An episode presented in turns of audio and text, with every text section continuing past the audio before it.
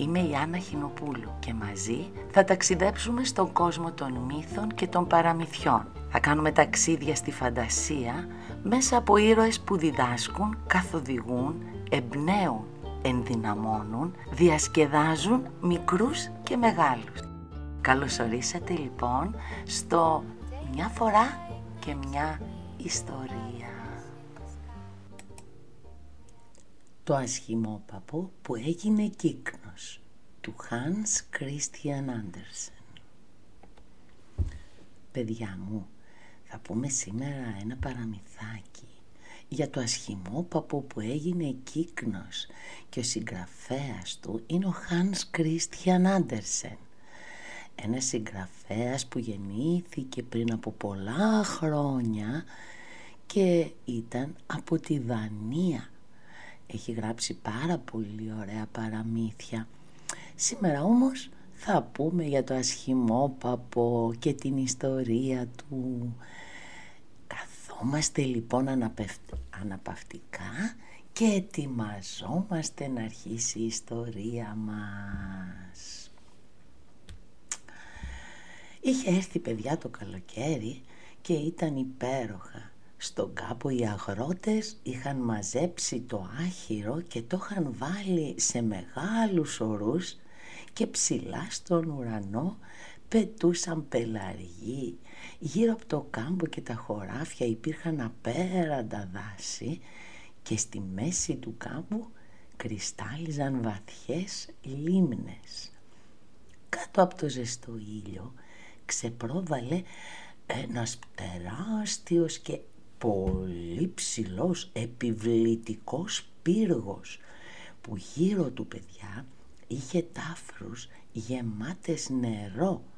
Από το νερό μέχρι ψηλά πάνω στα τείχη του πύργου ανέβαιναν φυτά, πράσινα αναρριχόμενα φυτά και μάλιστα τόσο ψηλά που από κάτω τους χωρούσαν να σταθούν όρθια μικρά παιδιά. Και όλα τα λουλούδια και τα δέντρα και το πράσινο ήταν πάρα πολύ έντονο όσο σχεδόν είναι και σε ένα πολύ πυκνό δάσος. Εκεί λοιπόν είχε κάνει τη φωλιά της μια πάπια που κλωσούσε τα αυγά για να βγουν τα μικρά της. Όμως, όμως η πάπια παιδιά μου είχε αρχίσει να χάνει την υπομονή της γιατί είχε περάσει πολύς καιρός που τα κλωσούσε και ήταν συνέχεια μόνη της. Κάποια μέρα όμως τα αυγά άρχισαν να σπάζουν το ένα ύστερα από το άλλο. Έμεινε μόνο ένα μικρούλι αυγουλάκι το οποίο δεν έσπαζε μαζί με τα άλλα. Περίμενε, περίμενε και τέλος το χοντρό μικρό αυγό έσπασε. Έκανε το μικρό βγαίνοντας από μέσα. Ήτανε μεγάλο και άσχημο. Η πάπια το κοίταξε. «Να, ένα παπάκι πολύ χοντρό», είπε. «Κανένα από τα άλλα παπάκια δεν του μοιάζει». Την άλλη μέρα, παιδιά, έκανε πολύ ωραίο καιρό. Ο ήλιος έλαβε πάλι και η μητέρα Πάπια πήγε στην άκρη της τάφρου δίπλα στο νερό μαζί με όλη της την καινούρια οικογένεια τα παιδιά της και πλάτς πήδησε μέσα στο νερό. Και τα παπάκια πήδησαν το ένα ύστερα από το άλλο. Το νερό τους σκέπαζε το κεφάλι, αλλά αυτά ξανά βγαίναν αμέσως στην επιφάνεια και κολυμπούσαν όμορφα όμορφα κουνώντας τα ποδαράκια τους. Ακόμα και το χοντρό σταχτή παπάκι, το άσχημο, κολυμπούσε μαζί με τα άλλα αδερφάκια του. «Ε, κουαν κουαν», είπε η μαμά τους, ε, ελάτε τώρα μαζί μου να σας παρουσιάσω στις άλλες πάπιες της αυλής. Ε, να είσαστε όμως πάντα κοντά μου παιδιά μου για να μην σας πατήσει κανείς και να φυλαγόσαστε και από το γάτο. Οι άλλες πάπιες παιδιά κοιτούσαν τα, τα παιδιά της και έλεγαν δυνατά «Κοιτάξτε τα, θα έχουμε κι άλλη μια οικογένεια. Λες και δεν είμαστε κιόλας αρκετές. Πφ, καλέ, καλέ, πώς είναι αυτό το παπάκι; Απαπαπαπαπαπα, αυτό δεν το θέλουμε. Και αμέσως παιδιά μια πάπια όρμησε πάνω του και το δάγκωσε στο λαιμό. Αφήστε το ήσυχο, είπε η μητέρα του. Δεν πειράζει κανέναν. Αλλά παιδιά, το καημένο το παπάκι που είχε βγει τελευταίο από το αυγό του και ήταν πολύ άσχημο, το δάγκωναν και το κυνηγούσαν οι άλλες πάπιες και οι κότες. Και η κοπέλα που τάιζε όλα τα ζωάκια στην αυλή, μόλις το βλέπε, το κλωτσούσε αμέσως. Και τότε παιδιά το καημένο το παπάκι πέταξε πάνω από το φράχτη και άρχισε να τρέχει, να τρέχει, να τρέχει. Ήθελε να φύγει μακριά, ήταν πολύ λυπημένο που όλοι το κοροϊδεύανε, το τσιμπούσανε, το κλωτσούσανε. Σε λίγο έφτασε σε έναν μεγάλο βάλτο όπου έμεναν αγριόπαπιες. Εκεί, εκεί παιδιά πέρασε μόνο του τη νύχτα, λυπημένο και φοβισμένο. Το πρωί όταν οι αγριόπαπιες άρχισαν να πετάνε, είδαν το μικρό παπάκι. Είναι άσχημα, αλήθεια, αλλά το ίδιο μας κάνει. Φτάνει να μην μπει στην οικογένειά μας. Πω πω το καημένο, πάλι άκουγε τα ίδια λόγια να του λένε. Αλλά τι να κάνει, πεινούσε και διψούσε το καημενούλι. Έτσι έμεινε εκεί για δύο μέρες και έπειτα ήρθαν δύο αγριόχινες ή μάλλον παιδιά όχι αγριόχινες, δύο αγριόχινοι. Ξαφνικά όμως ακούστηκαν από πάνω τους μπουμ μπουμ και οι δυο αγριόχινοι έπεσαν σκοτωμένοι μέσα στα καλάμια. Του μπαμ παιδιά αντιβούησε πάλι και κοπάδια από αγριόχινες πέταξαν μέσα από τα καλάμια ψηλά και εξαφανίστηκαν. Το καημένο το παπάκι γύρισε το κεφάλι του για να, να κρυφτεί κάτω από τη φτερούγα του και εκείνη ακριβώς τη στιγμή ένα φοβερό σκυλί από τους κυνηγούς εμφανίστηκε μπροστά του. Το σκυλί είχε μια γλώσσα μακριά και κάτι μάτια που έλαμπαν απέσια. Πλησίασε το στόμα του στο παπάκι, έδειξε τα μητερά του δόντια και γύρισε παιδιά και έφυγε χωρίς να το αγγίξει. «Α, είμαι τόσο άσχημο, ώστε ούτε το σκυλάκι δεν θέλει να με δαγκώθει» είπε παιδιά το καημένο παπάκι αναστενάζοντας και πάλι. Η ησυχία σε λίγο απλώθηκε μέσα στο δάσος αλλά το καημένο το μικρό παπάκι δεν τολμούσε να σηκωθεί γιατί ήταν μικρούλι και γιατί φοβότανε και αφού πέρασαν πολλές ώρες και σιγουρεύτηκε ότι δεν κινδύνευε πια, κοίταξε γύρω του και φύγε από το βάλτο όσο πιο γρήγορα μπορούσε.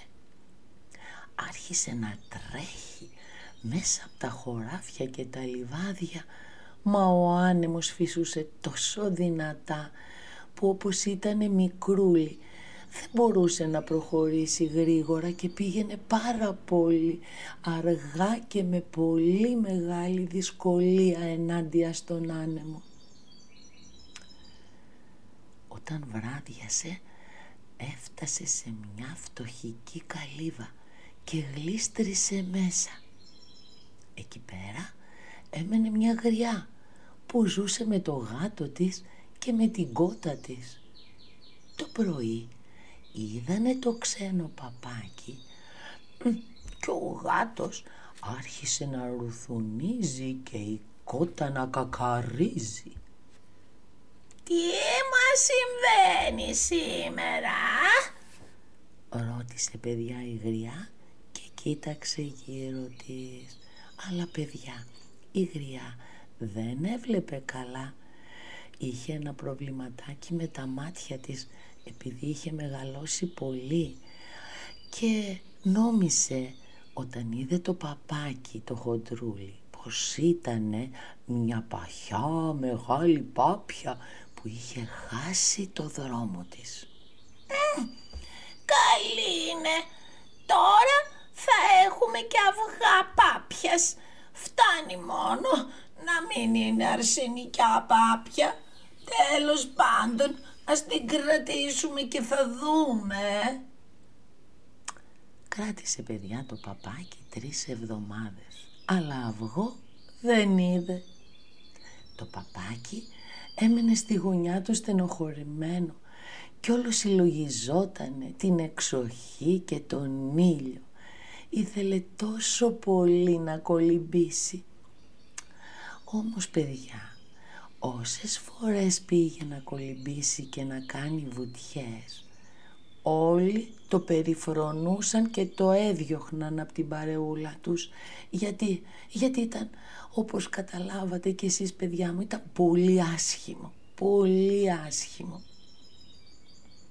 Ένα βράδυ, την ώρα που ο ήλιος πήγαινε να κοιμηθεί και βασίλευε, έφτασε ένας μήνος παιδιά μου από μεγάλα όμορφα πουλιά. Μέχρι τότε το παπάκι δεν είχε δει ποτέ του τόσο υπέροχα πουλιά. Παιδιά ήταν κύκνη. Έβγαζαν μια κραυγή διαφορετική από άλλα πουλιά και πετούσαν πολύ ψηλά. Το άσχημο παπάκι ένιωσε κάτι παράξενο. Άρχισε, άρχισε, άρχισε να στριφογυρνάει μέσα στο νερό σαρόδα άπλωσε το λαιμό του προς εκείνα τα πουλιά και έβγαλε μια κραυγή τόσο δυνατή και παράξενη ώστε, ώστε φοβήθηκε και το ίδιο το άσχημο παπάκι μας. Ο, δεν θα ξεχνούσε ποτέ στη ζωή του εκείνα τα χαριτωμένα πουλιά, εκείνα τα ευτυχισμένα πουλιά δεν ήξερε πως τα έλεγαν παιδιά μου, ούτε που πήγαιναν, αλλά παιδιά μου τα λάτρεψε, τα αγαπούσε πάρα πολύ. Δεν τα ξαναείδε όμως παιδιά εκείνα τα πουλιά και ο καιρός περνούσε. Κάποτε ήρθε και ο κρύος χειμώνας. Το παπάκι αναγκαζόταν διαρκώς να κολυμπάει για να μην παγώσει.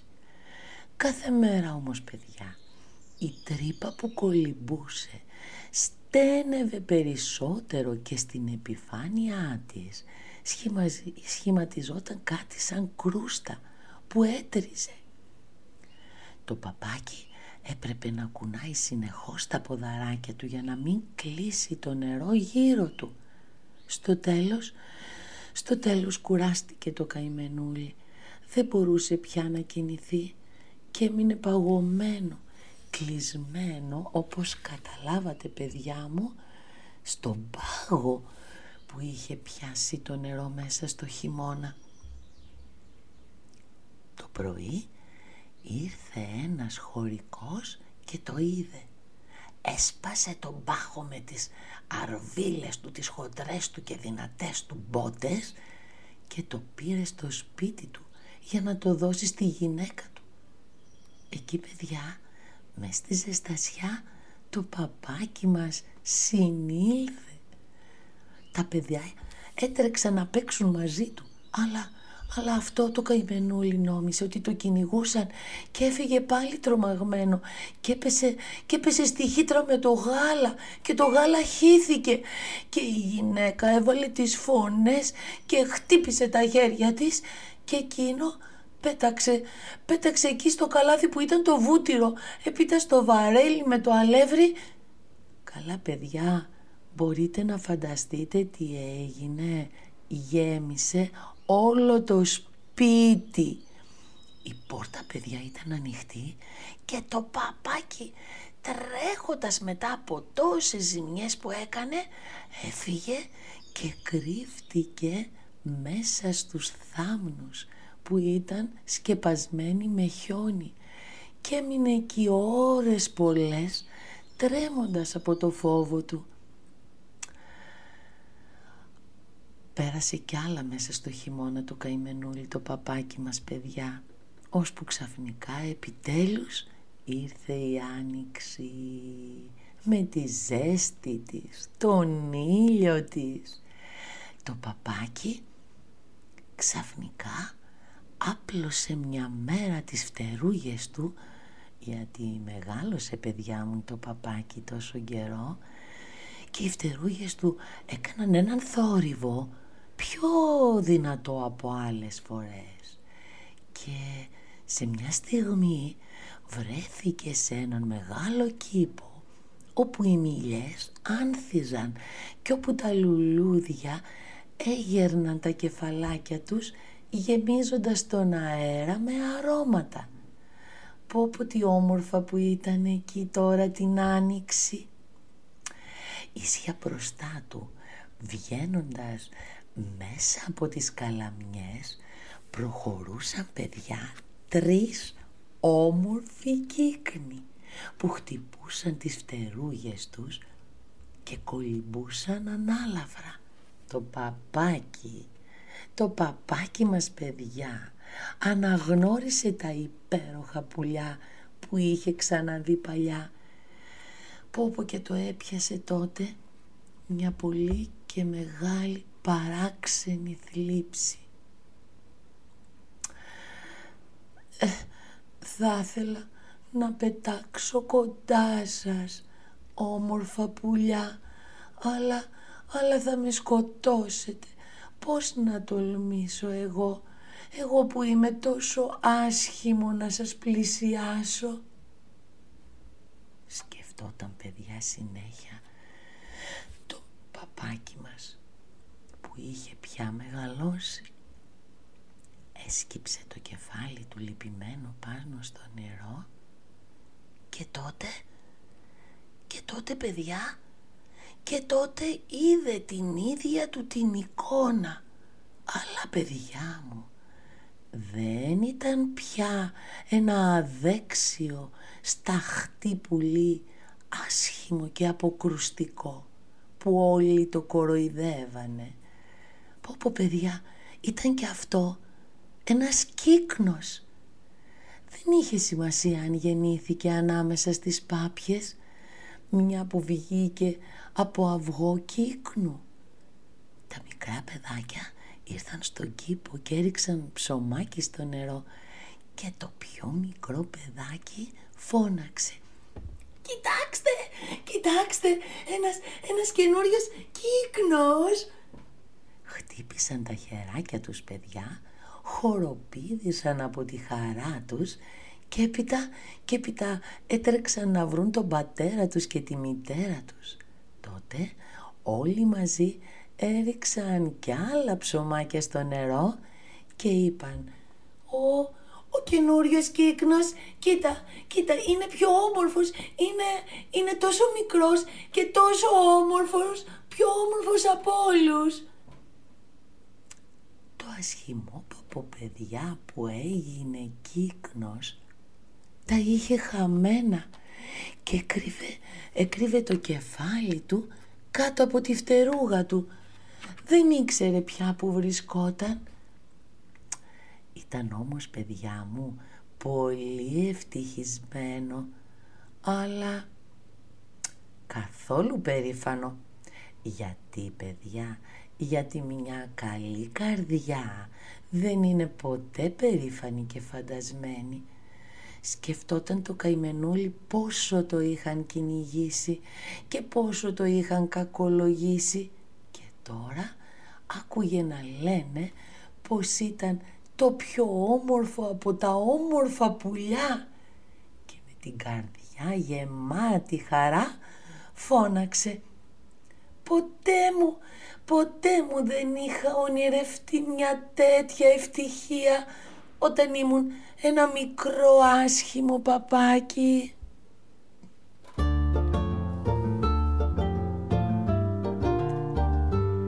Είδατε παιδιά μου πως το άσχημο παπάκι έγινε ένας από τους πιο όμορφους κύκνους. Πολλές φορές παιδιά μου πιστεύουμε ότι είμαστε διαφορετικοί από τους άλλους και ότι δεν μπορούμε να ζήσουμε, δεν μας καταλαβαίνουμε και δεν μοιάζουμε όπως με το καημένο το ασχημόπαπο ή μας κοροϊδεύουν οι άλλοι και ε, μας κάνουν να αισθανόμαστε άσχημα. Αυτό όμως παιδιά πολλές φορές συμβαίνει γιατί η ομάδα με την οποία βρεθήκαμε δεν ήταν ίδια με τη δικιά μας.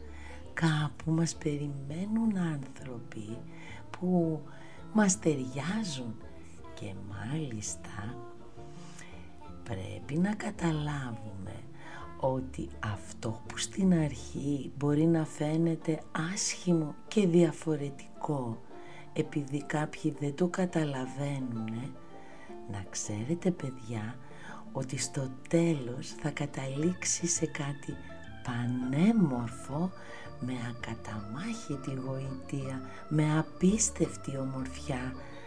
Αλλά δεν πρέπει να ξεχνάμε παιδιά μου είδατε το παπό πόσο μεγάλο ταξίδι και πόσο δύσκολο ταξίδι έφτασε για να βρει την αληθινή του ομορφιά. Τίποτα δεν είναι εύκολο. Όσο λοιπόν και αν αισθανόμαστε άσχημα, κάνοντας το ταξίδι μας, είναι σίγουρο ότι η ομορφιά μας θα λάμψει. Should I have left you?